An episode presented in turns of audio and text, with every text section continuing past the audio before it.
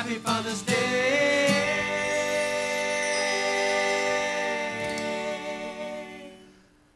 Amen. Happy Father's Day to y'all. If uh, gift services, you get those cards for us, please? We got something special here. We want a, a new life. Say thanks for all the fathers, dads. Uh, we want to give you a little, I think it's a gift card to Lowe's, uh, just to uh, say we appreciate you and um, you are important. We're going to talk about that today, about Father's Day. So um, th- are they getting those bags? Getting- okay, yeah. Okay, so I, that's right. Yeah, so I need, if you're a father, you're a dad, if you'd raise your hand, please. Please raise them high and, and keep them up till these uh, till they come around and pass them out. Please, please. Now, while they're doing that, I'm going to do something very special for us fathers.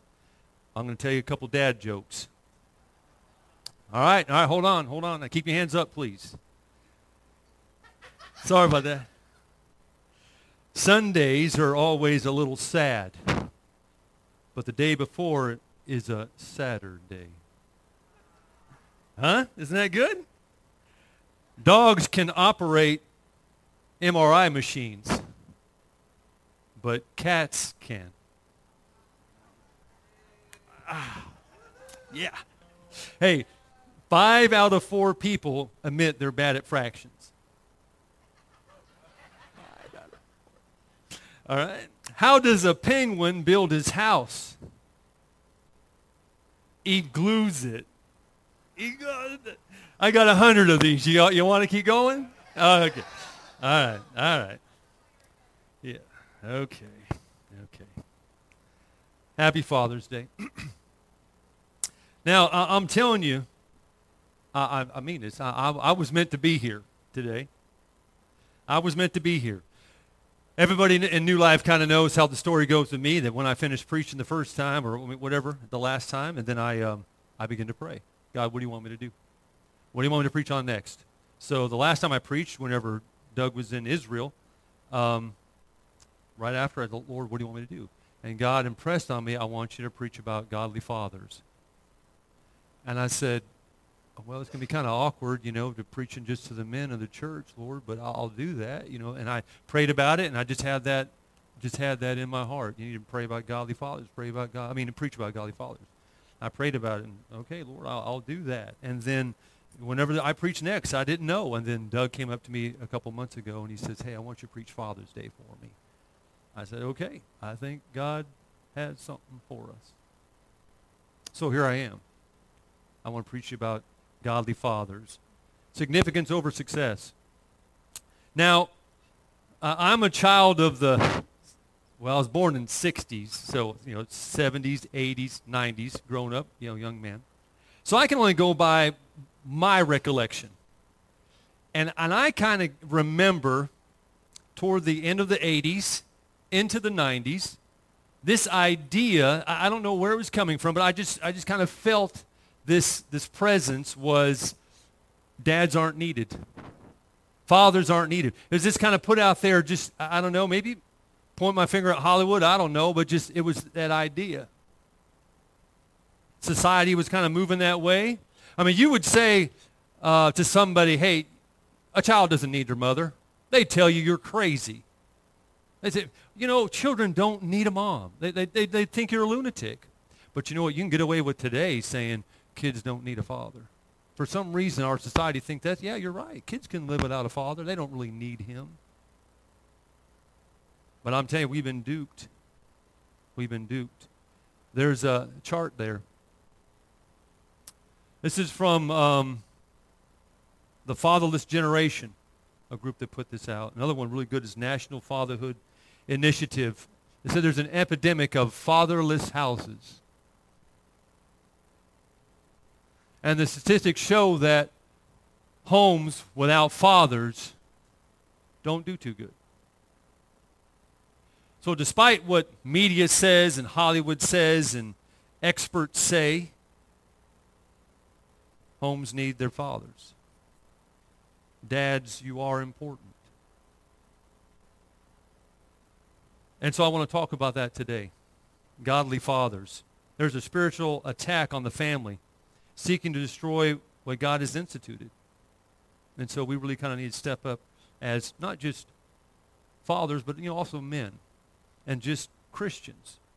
You know, this sermon is really for anybody. I might be focusing on fathers, but really anybody needs to be godly, right? To live for the Lord. Now, first I want to kind of talk about the good man versus the godly man, or the good father against the godly father.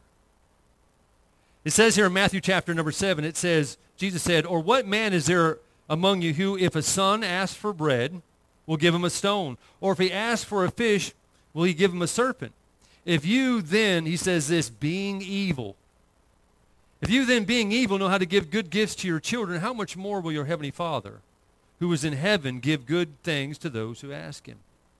This idea that, you know, even though you are imperfect, you can give good gifts. You can be a good man.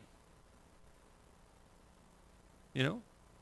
You can be a good father and not be perfect.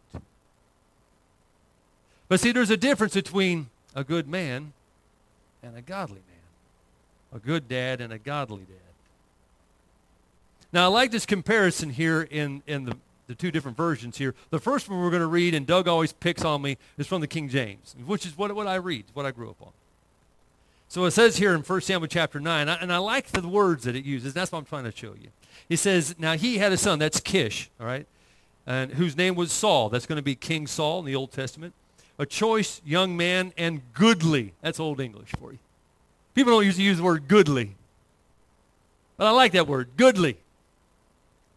He's a goodly guy. It says, there was not among the children of Israel, Israel a goodlier person right, than he. From his shoulders and upwards, he was higher than any other of the other people. So that goodly has the idea of good. Of good. It's, it's a very general term in the Old Testament. It means everything from excellent to appealing to handsome. That's, that's what that word's used. It's used in Genesis when God said he created everything and it was good. That's that word there. Now, in the NIV, it says this in the same passage. Kind of condenses things down, but this is what it says. It says he had a son, that guy Kish, a son named Saul. Now, this is how it, it, it translated An impressive young man. See, that's kind of combining all that idea of goodly. And see, because a lot of times they'd say, well, he was a handsome guy, but it was more than just handsome. He was impressive. He was appealing. It says there, and without equal, that's the other, that's goodlier right there without equal. He was a good guy. He was a good man. If you look at the characters of a good father, there are um, characters of a good father. Put that up there. Character of a good father. Provides, protects. He loves, he leads. Faithful, compassionate, generous, admits mistakes, confesses sin. That is the character of a good father, of a good man. And if you look back in the life of Saul, when he was chosen to be king in that early part, you can find many of these attributes there about him providing and leading the Israelites to uh, fight their enemies. He had compassion on his father because he was out looking for the donkeys that had been missing. And him and the hired servant would be gone for three days looking for these donkeys for his father that asked him. I mean, up and down, sleeping out in, in the moonlight looking for these animals. And he had compassion on his father. Said, hey, we need to get back to the house. My dad's going to be worried, sick. He's, gonna, he's probably going to come out here himself. We better, we better go back to the house and we'll just have to forget about these donkeys. He had compassion. He had many of these attributes. Even later on when Saul was confronted, he admitted his mistake and confessed his sin. He was a good man. But see, the problem is good isn't good enough. Good isn't good enough. There's a call to be godly, to be a godly man, to be a godly father. And that's the challenge that's put before us. When Paul writes about the account when David was chosen over Saul, he wrote this in Acts chapter 13, verse 22. And he said, And when he had removed him, whenever um, God had removed King Saul, he raised up for them David as king, to whom also he gave testimony and said, I have found David, the son of Jesse, a man after my own heart, who will do all my will. Now you might say, well, man, that, you know, that's not, is that really fair that, you know, you know, Saul had these strikes against him and, and David was favored. But you know what? We come to find out in 1 Samuel chapter 10, the Bible says when God first chose Saul and, and Samuel the prophet told him that he was going to be the king, the Bible says that God gave Saul another heart. God gave Saul a chance to be a godly man. But he made a decision. He made a decision not to. So that's our challenge. I tell you, if you're here today, a father, a man, God has given you a choice. He's even given you the chance to have a new heart. It is our decision whether or not we're going to act upon that. So I want to talk about the character of a godly man, of a godly father. You know, a godly father, a godly man has all the characteristics, characteristics of a good father. He provides, he protects, he loves, he leads, he's faithful, compassionate, generous, admits mistakes, and confesses sin. But there's a little bit something different about a godly man. And we're going to look at that. First of all, he seeks God above all else. He seeks God above all else. Now, I am a green, and if you know anything about personality, that means I'm a chill. Uh, um, um, um, I'm chill. Sometimes I don't even have blood pressure. You know, I mean, as I'm just, I'm just chillaxed. The most work I get is pushing the TV controller button. You know, and I just love chilling. I'm just that's just me. But man, well, you know what? When I get something I want to do, something that's you know that I want, man, I go after it. And so, you know, it really doesn't have to do with personality. It has to do with about the heart. In Psalm 119, verse 10, it said, With my whole heart I have sought you. Oh, let me not wander from your commandments. That's what David said. With my whole heart. Can we say that? Can I say that? He says there in Proverbs chapter 3, Solomon said this. He said, Trust in the Lord with all your heart and lean not on your own understanding. In all your ways acknowledge him, and he shall direct your paths. In all your ways acknowledge him. Everything you do, everything you, you know, that, that, that goes through your mind, your hands, your feet, wherever you go, man, should be God. What does God want me to do? How, is, is this going to glorify him? Is this what he wants? In all your ways. John the Baptizer said there in John chapter 3, verse 30, he said, he must increase, but I must decrease. Man, God must become more and more and more in my life, and, and what I want should be less and less. Probably my favorite passage is from John chapter 4, verse 34, when Jesus said, he says, he said to them, my food, think about that, he said, my substance. My food is to do the will of him who sent me and to finish his work. You know, it said that most people think about food 20% of their of the during the day. Right now, most of you are thinking about food, right? You know, when this preacher finally gets done talking, we're going to get us some brisket or some I think we're going to have us some chili dogs or something like that. I might not recover from that, but we're, we're going to do something like that, right? 20%, they said, of your time's thinking about eating. People who diet, 65% of your time is thought about eating. Now, in Jesus' day,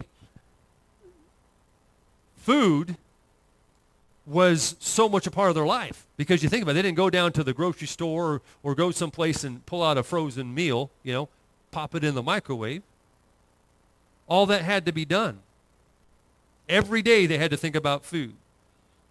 Whether they were harvesting it or storing it or preparing it for a meal, their day was about food. And Jesus said, you know what? My food that the thing that's on our minds all the time is to do the will of him that sent me. Man, can I say that? I tell you what, you, only a godly man, only a godly father, only a godly per- person can say that. To do the will of him that sent me. You know, God's got you here for a purpose.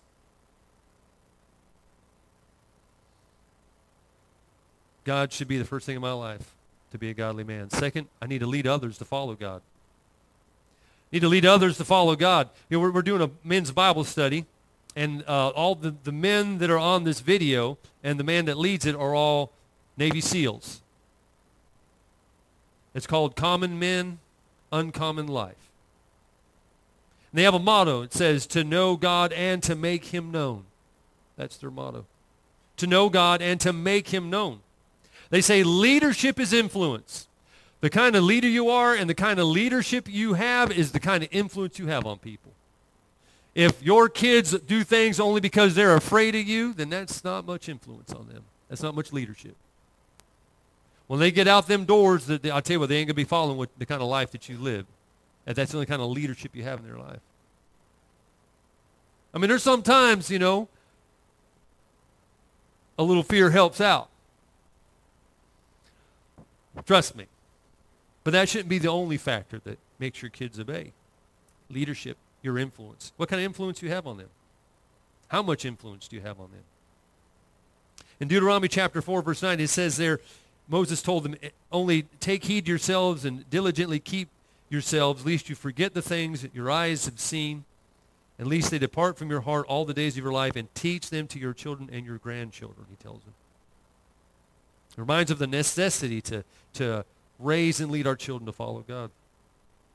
In Proverbs chapter 20, it says, the righteous man walks in his, in his integrity. His children are blessed after, after him. That integrity has the idea of honesty, right?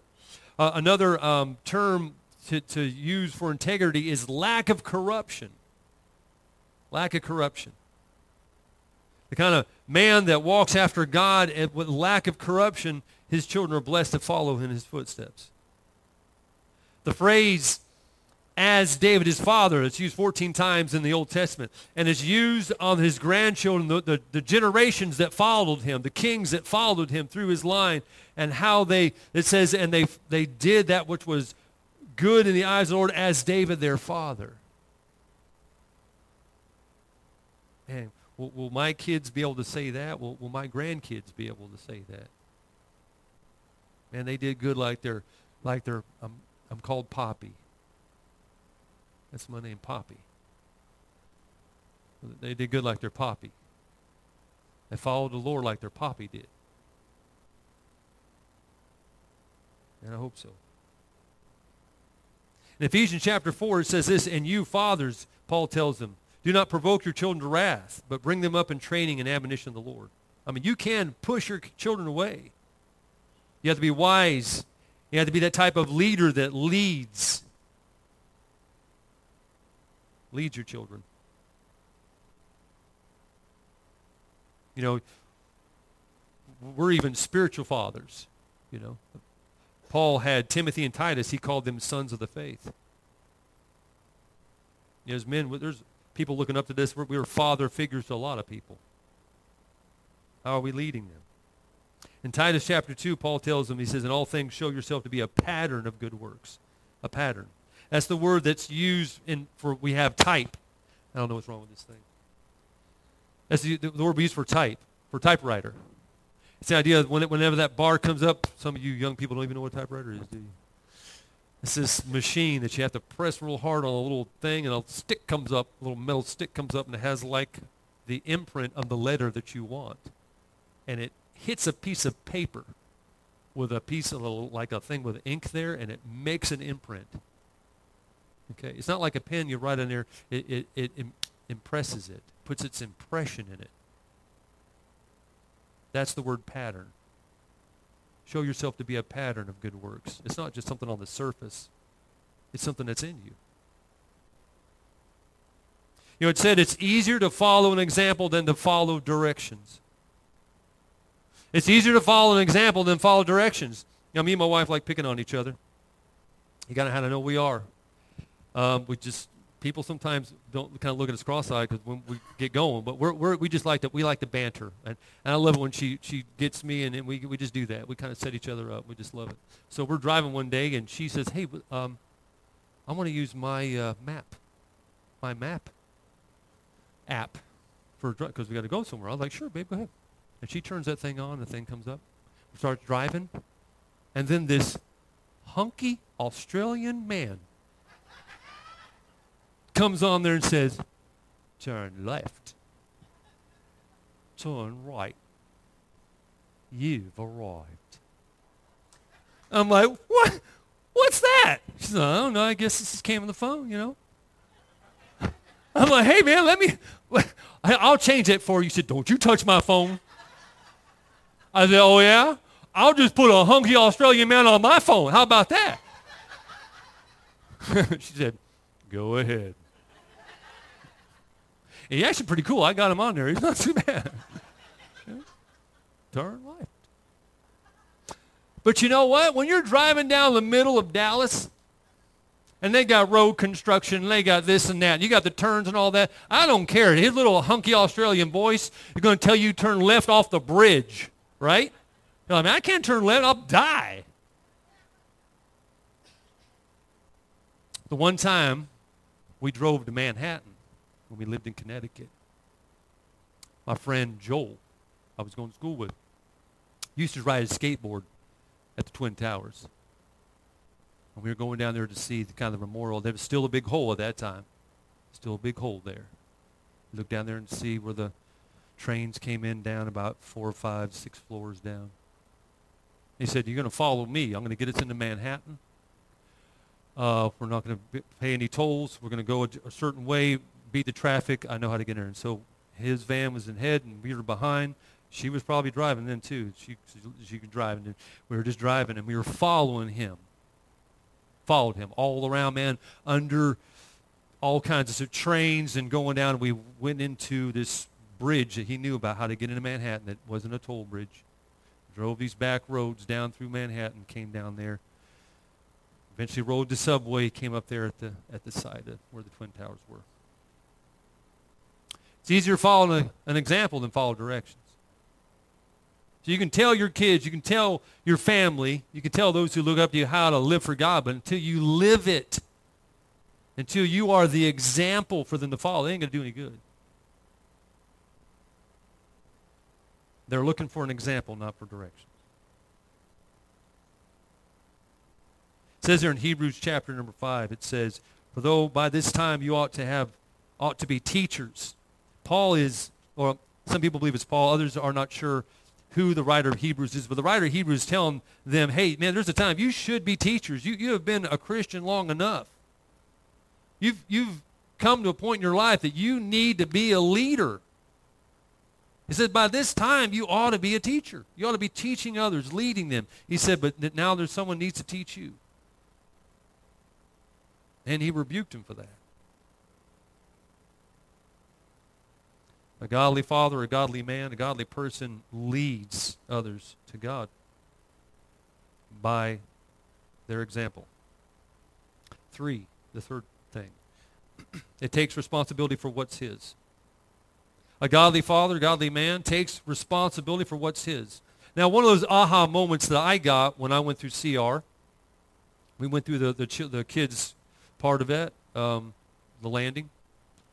The aha moment for me going through that was when we came about taking that, taking responsibility. When we wrote down all these things of all the things that people had done to us and things that, that had hurt us, and then we, we went to what was my reaction and what did I do, and then I had to say, you know what, this person might have done this to me, but this is my responsibility. You know, this might have happened to me, but this is the choice I've made when that happened. That is my responsibility. I can't blame that on them. I made the choice. And that was the aha moment for me. So that's kind of how I word this. It takes, you take responsibility for what is yours. In 1 Samuel chapter 15, it says, then, then Samuel, I'm sorry, then Saul said to Samuel, right, here's king, uh, Saul, been a king for a while. This now comes down to the second time that he's disobeyed God. And Saul, Samuel's about to tell him, God's done with you. And he says there, I have sinned. They, he confessed. I have transgressed the commandment of the Lord and your words because I fear the people and obey their voice. See, the difference between when David sinned, because see, both, both men were imperfect, Saul and David. The difference was, and they're taking responsibility. See, Saul gave a reason. Saul gives a reason instead of taking responsibility. Samuel the prophet told Saul, God rejects you. He's rejected being king. And Saul was more concerned about looking bad in front of the people. He tells uh, Samuel, hey, hey, don't walk away. Walk with me so people don't think that I've been rejected. That's all he cared about. He cared about his image. See, a good man and a godly man are two different things. When David wrote about his sin and his confession, he wrote this in Psalm chapter 51, verses 1 through 5. He said to the chief musician, he said, a psalm of David when Nathan the prophet went to him after he had gone into Bathsheba. See, man, he, he, he, wasn't, he wasn't trying to smooth anything over or make it look, he, he was just flat out with it. Have mercy upon me, O God, according to your loving kindness, according to the multitude of your tender mercies. Uh, blot out my transgressions. Wash me thoroughly from my iniquity and cleanse me from my sin. I acknowledge, I take responsibility for my transgressions and my sin is ever is always before me. Against you and you only have I sinned and, and done this evil in your sight, that you may not be found that you might be found just when you speak and blameless when you judge. Behold, I was brought forth in iniquity, and in sin my mother did conceive me. God, that was my fault. I take responsibility. That's the difference between those two men, is the attitude of the heart. The attitude of the heart. Paul says there in 1 Timothy chapter 5, verse 8, he says, But if anyone does not provide for his own, especially those of his own household, he has denied the faith and is worse than, an, uh, than an unbeliever. Another translation says an infidel. This idea of providing, right? Taking responsibility for what's mine. Okay? So it's not just maybe the bad things I have, but it's, but it's, it's my life. Man, those are my kids. That is my family. That is my responsibility as the father.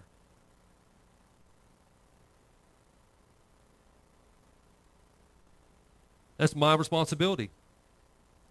You know, David was flat. I'm, tell, I'm just going to tell you flat. You got some kids out there. Maybe they might not live in your home. That's your responsibility.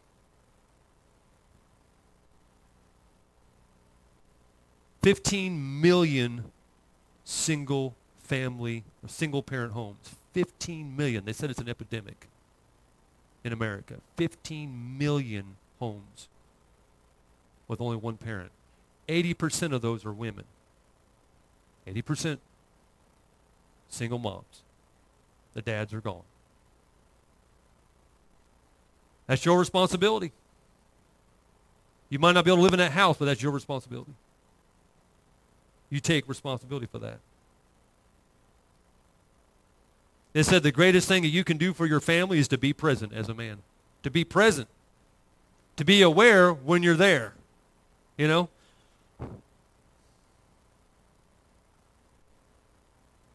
Yeah, yeah, it's a good, song. Yeah, yeah, yeah. Yeah, it's good. Yeah, that's good. Yeah, yeah. Oh. You're not present. Right? Watching the TV. Be quiet. I'm, I'm watching the game. You got your kid there, right? I'm guilty of that, right? We're guilty. We're not present. We're there, but we're not present. We're not engaged. To be aware when you're there. Be responsible. That's your house. That was the mother of your children. You might not be with her anymore. You're responsible. Responsible. That's your responsibility. Take your responsibility. Loves the Lord all his heart, leads others to follow God, strives, uh, takes responsibility, strives to keep himself pure strives to keep himself pure. Pure is not perfect. We said that many times. Pure is not perfect. But it, it might be a fact, but it's not an excuse. All right? I can't use the excuse, oh, I'm not perfect. No, that's not good enough. God didn't accept that. Strive to keep ourselves pure. It says there in Philippians chapter 2, verse 3, it says, Let nothing be done through strife, I'm sorry, selfish ambition or conceit, but in lowliness of mind, let each esteem others better than himself. Right? Selfishness, conceit, lowliness of mind. That's how it should be. In 2 Timothy chapter 2, I'm sorry, chapter 3, verse 5, Paul says, says this, having a form of godliness, but denying its power, and from such turn away. Paul in verses 2 through 5, 4 lists all these different bad characteristics. He talks about people were unholy, boasters, proud, unthankful. They were unforgiving, slanderers, without any uh, self-control, headstrong, haughty, all this. And he says, having a form of godliness. See, these were good people. They just weren't good enough. Having a form of godliness. They look the part, but deny the power. In Proverbs chapter 28, he says, as he who converts his sins will, I'm sorry, who covers his sins will not prosper, but whoever confesses and forsakes, man, that's the key. Them will have mercy.